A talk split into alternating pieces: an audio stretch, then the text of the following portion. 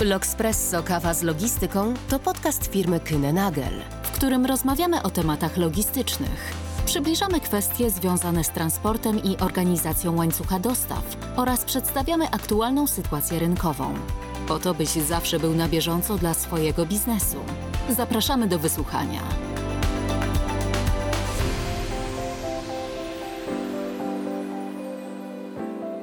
Dzień dobry.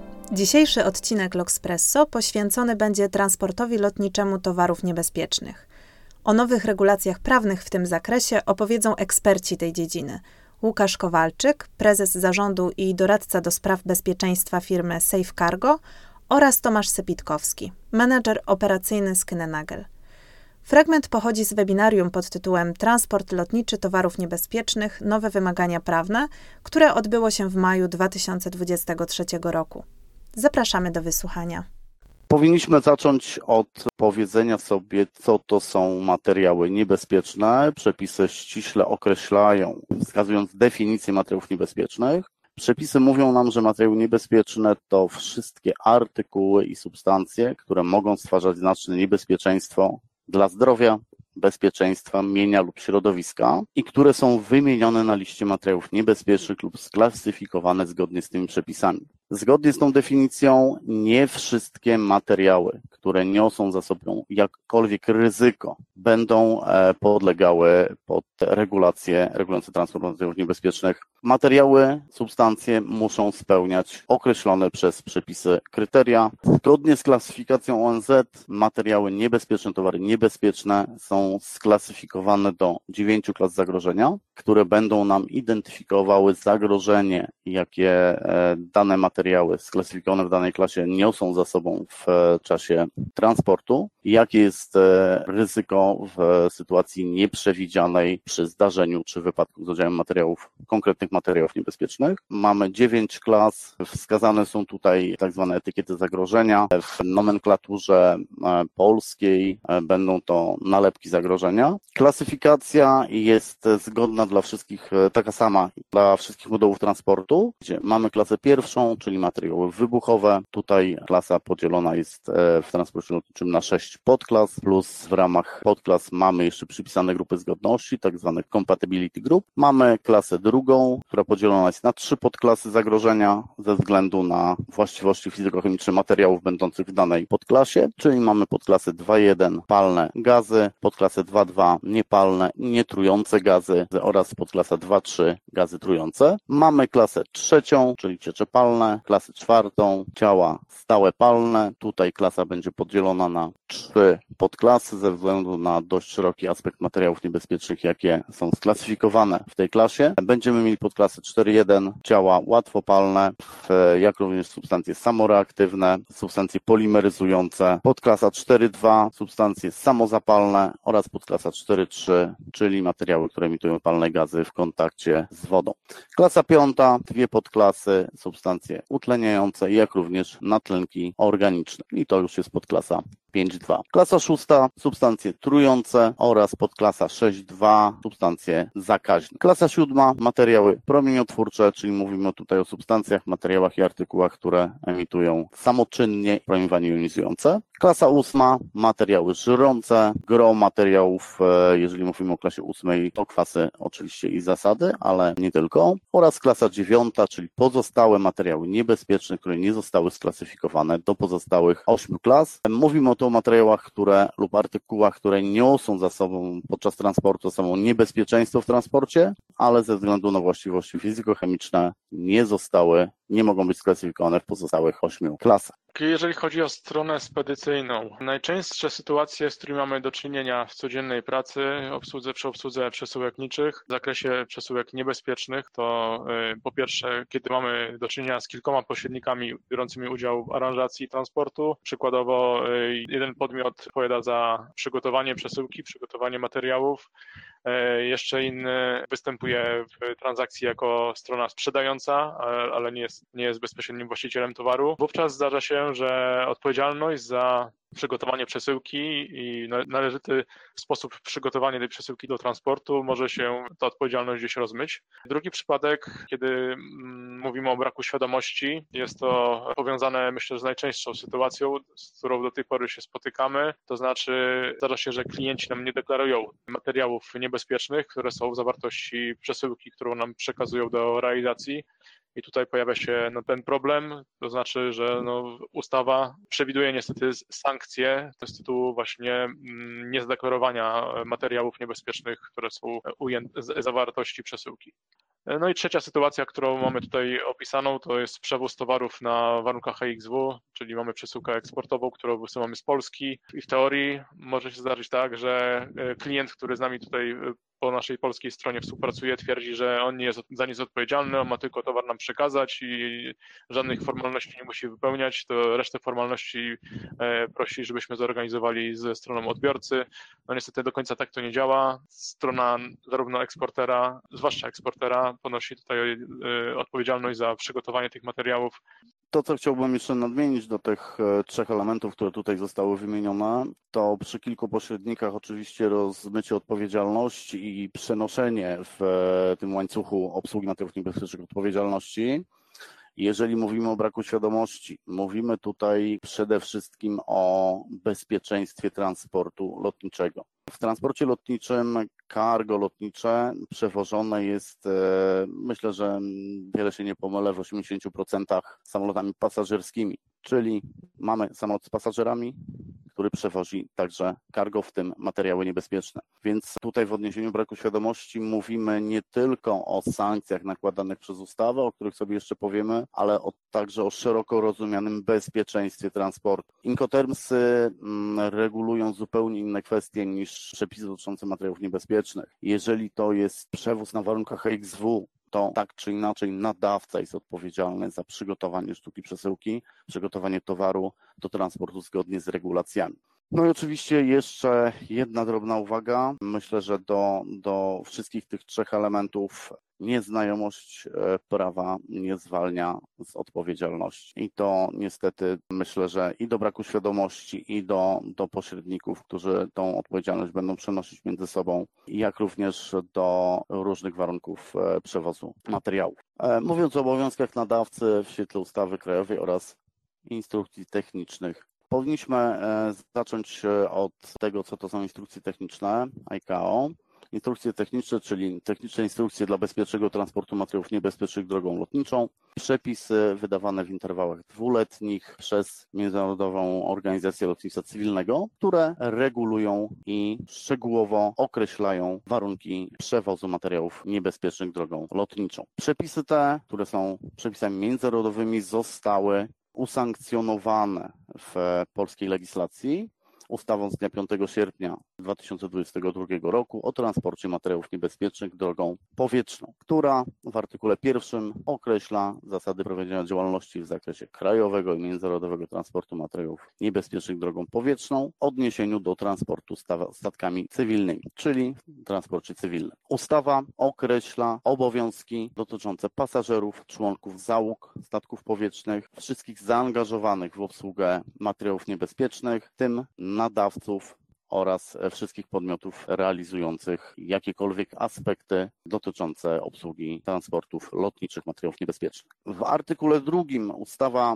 określa definicję i punkt dziewiąty w artykule drugim określa pojęcie nadawcy. Ustawa mówi, że nadawca to osoba fizyczna podpisana pod dokumentem przewozowym lub innym dokumencie towarzyszącym przesyłce. Dokument przewozowy dla materiałów niebezpiecznych jest to dokument określany przez instrukcje techniczne ICAO i jest to w ogólnej nomenklaturze deklaracja nadawcy zgodnie z przepisami Międzynarodowego Stowarzyszenia Przewoźników Lotniczych, czyli ICAO. Chciałbym zwrócić tutaj uwagę na fakt, że nadawca został zdefiniowany jako osoba fizyczna. Dokumentami towarzyszącymi przesyłce może to być lotniczy list przewozowy lub jakikolwiek dokument, który będzie pełnił rolę lotniczego listu przewozowego, czy będzie to list kurierski, czy nota przesyłowa. Ważne jest, jakie zadanie będzie pełnić, że będzie pełnić mm, funkcję lotniczego listu przewozowego.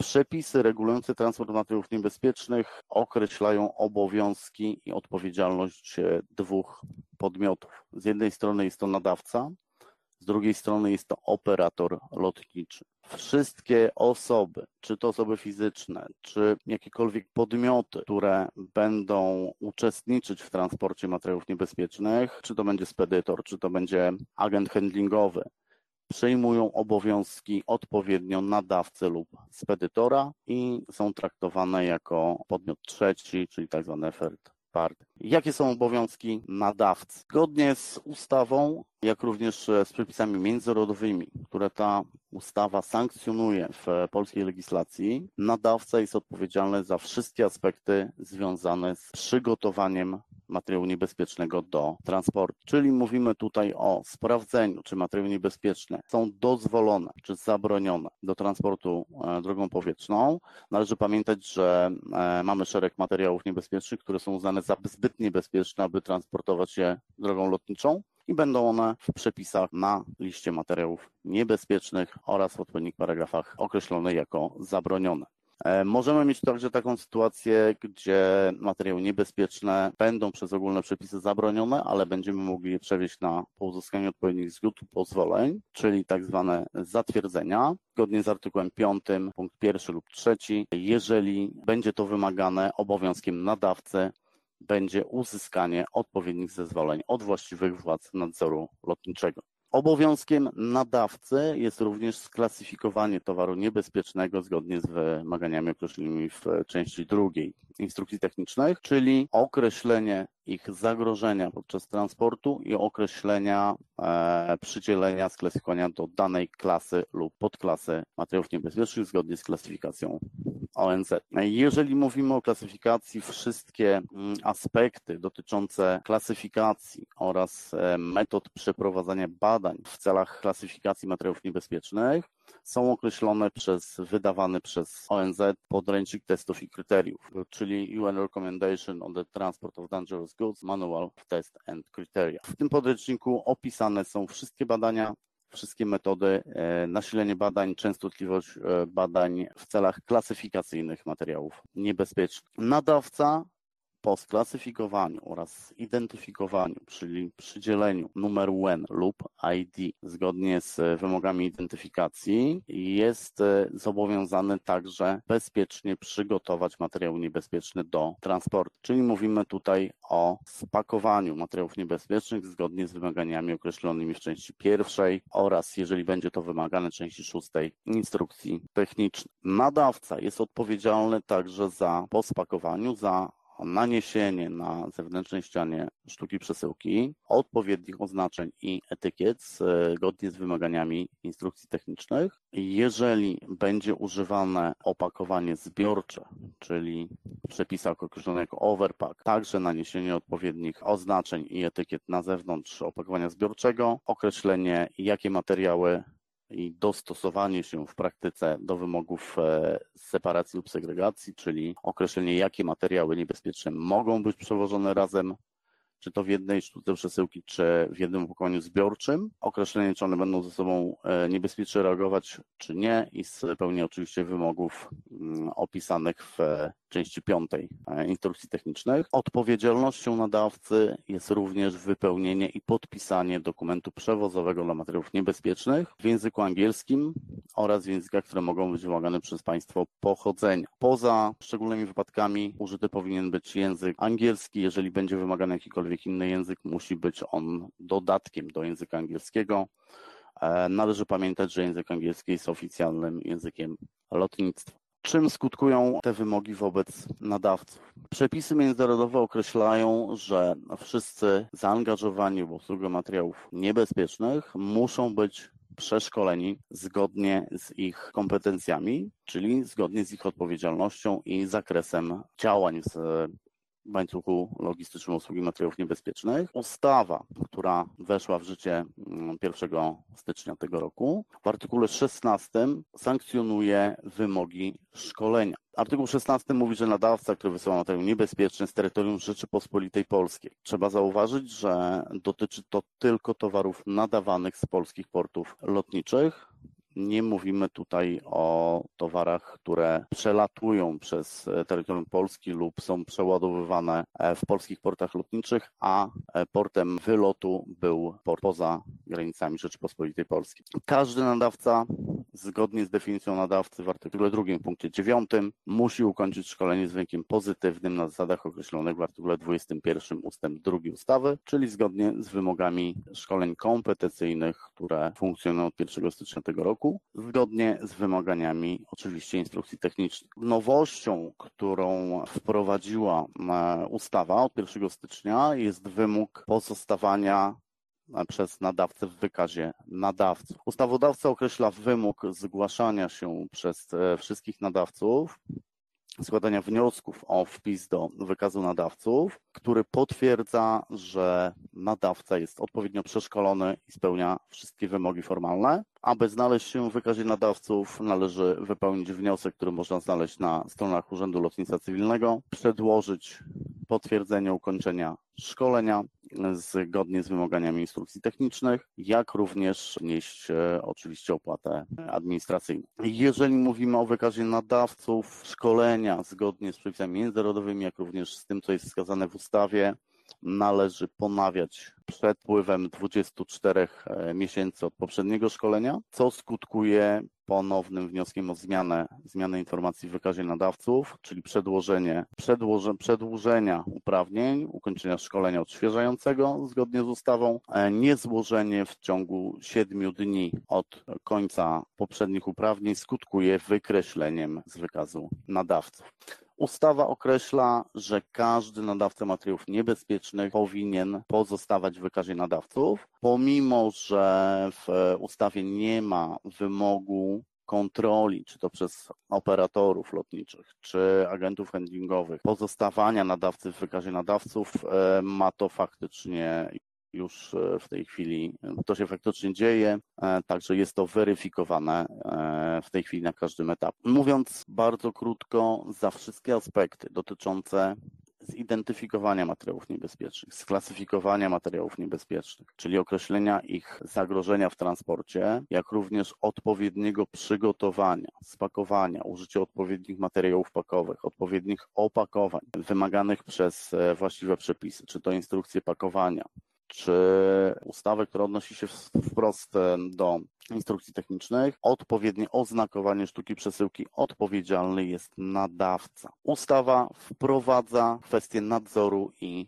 kontroli. Do 1 stycznia tego roku Urząd Lotnictwa Cywilnego prowadził nadzór tylko i wyłącznie nad operatorami lotniczymi, jak również agentami handlingowymi. Natomiast mocą ustawy wprowadzony został także nadzór nad nadawcami. Nadzór prowadzi prezes Urzędu Lotnictwa Cywilnego. Zgodnie z artykułem 34 w ramach prawowanego nadzoru prezes urzędu może prowadzić kontrolę na lotniskach cywilnych i lotniskach wojskowych, w stosunku do operatorów lotniczych, podwykonawców, czyli agentów handlingowych i to miało miejsce do tego roku. Natomiast od 1 stycznia ustawa daje także możliwość kontroli nadawców, wyznaczonych operatorów pocztowych, instruktorów i zarządzających lotniskami. Tą nowością, która pojawiła się, e, o której tak naprawdę trzeba pamiętać, to jest ta możliwość nadzoru regulatora, czyli Urzędu Lotnictwa Cywilnego nad wszystkimi nadawcami i wszystkimi instruktorami prowadzącymi szkolenia z zakresu towarów niebezpiecznych.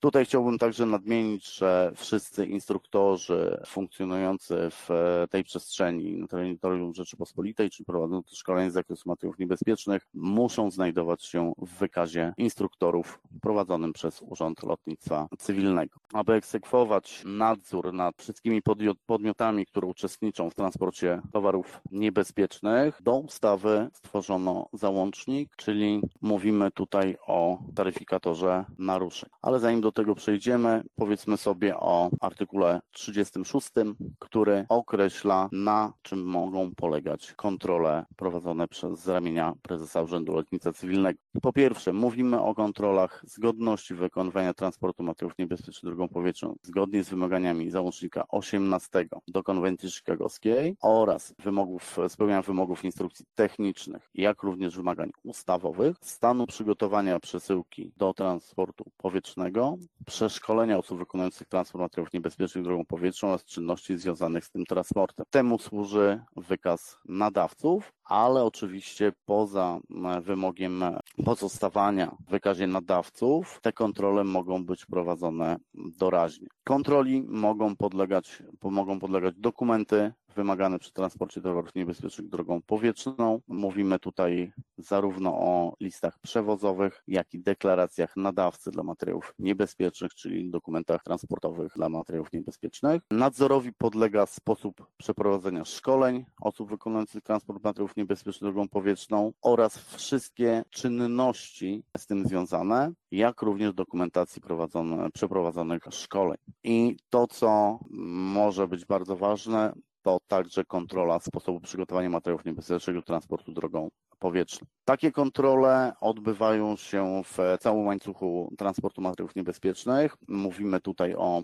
procesie, formalnym procesie akceptacji do transportu przesyłek zawierających materiały niebezpieczne już przez agentów handlingowych lub e, bezpośrednio przez e, linie lotnicze, czyli operatorów. Mówimy o przeprowadzeniu, wykonaniu listy kontrolnej, czyli checklisty. Towar, który nie spełnia wymogów określonych w przepisach nie zostaje przyjęty do przewozu. Warto tutaj nadmienić e, kwestie wymogów raportowania, które dotyczą operatorów lotniczych, jak również agentów handlingowych działających w ich imieniu na rzecz pod nadzorem operatora. E, zgodnie z moją wiedzą, każda sytuacja zatrzymania towaru niebezpiecznego e, podlegają raportowaniu do Urzędu Lotnictwa Cywilnego. Jeżeli mówimy o wysokości przewidzianych kar finansowych, e, zgodnie z definicją nadawcy która określa, że jest to osoba fizyczna, kary finansowe, kary pieniężne są nakładane na osobę fizyczną. Taryfikator który jest załącznikiem do ustawy, określa, określa wysokość kar, ale określa także, kto takim karom finansowym może podlegać. Mówimy tu o każdym naruszeniu obowiązków wynikających z przepisów ustawy, załącznika 18 do konwencji chicagowskiej, załącznik 18 podlega karze pieniężnej. Załącznik do ustawy określa ściśle, wskazuje ściśle wykaz naruszeń, wysokość kar w złotych w odniesieniu do nadawcy, ale jak również wysokość kar w odniesieniu do operatora lotniczego lub podwykonawcy, czyli agenta handlingowego. Te naruszenia mogą dotyczyć różnych aspektów, mogą dotyczyć e, aspektów ogólnych, mogą dotyczyć przygotowania towaru niebezpiecznego do transportu, mogą dotyczyć klasyfikacji, mogą dotyczyć samego oznakowania sztuki przesyłki, jak również e, różnych błędów. Nadanie lub akceptacja do transportu drogą powietrzną przesyłki zawierającej materiał niebezpieczny zabroniono transportu drogą powietrzną, to kara w odniesieniu do nadawcy 10 tysięcy złotych. Nadanie albo przyjęcie do transportu drogą powietrzną jako ładunku przedstawiającej niezadeklarowane towary, materiały niebezpieczne dla nadawcy to jest kara 5 tysięcy złotych. I tutaj e, chciałbym się chwileczkę zatrzymać. Mówimy o nadaniu lub przyjęciu do transportu drogą powietrzną ładunku przesyłki sztuki przesyłki zawierającej niezadeklarowane materiały niebezpieczne. Ze względów e, bezpieczeństwa w transporcie lotniczym wszyscy zaangażowani w obsługę materiałów niebezpiecznych są zobligowani do wykrywania niezadeklarowanych towarów niebezpiecznych, czyli ukrytych e, niebezpieczeństw. Mówimy tutaj nie tylko o operatorach lotniczych i agentach handlingowych, czyli o wykrywaniu tych niedeklarowanych towarów niebezpiecznych podczas kontroli bezpieczeństwa, podczas kontroli tak e, również bagażu pasażerów, ale mm, mówimy tu także o wymogach wykrywania deklarowania towarów niebezpiecznych do transportu przez nadawcę. To nadawca jest e, zobligowany do deklarowania tych materiałów, które zgodnie z przepisami są uznane za towary niebezpieczne. Nasza ustawa mm, zrównała odpowiedzialność nadawcy i odpowiedzialność spedytora. Spedytor, który podpisuje się pod listem przewozowym, który jest umową cywilnoprawną pomiędzy nadawcą a operatorem o wykonanie transportu, także ponosi odpowiedzialność za wszystkie informacje, które znajdują się w liście przewozowym. Jeżeli faktyczny nadawca wystawia deklarację nadawcy, to spedytor nie musi widnieć w wykazie nadawcy. Jeżeli mówimy o samej ustawie i co ona zmieniła w naszej przestrzeni prawnej, dwa, dwa aspekty. Usankcjonowała przepisy międzynarodowe, które obowiązywały i obowiązują nadal wszystkich nadawców i wszystkie osoby zaangażowane w przewóz materiałów niebezpiecznych.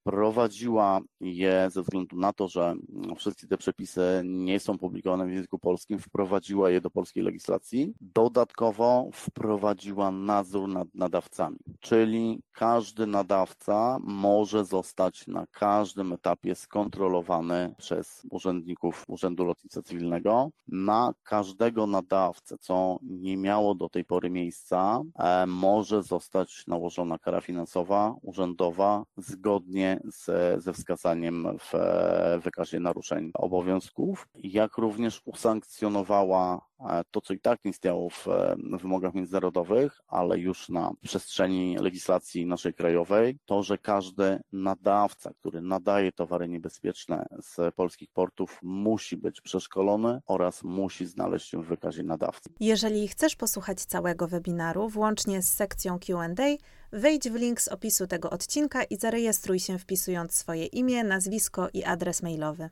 Do usłyszenia.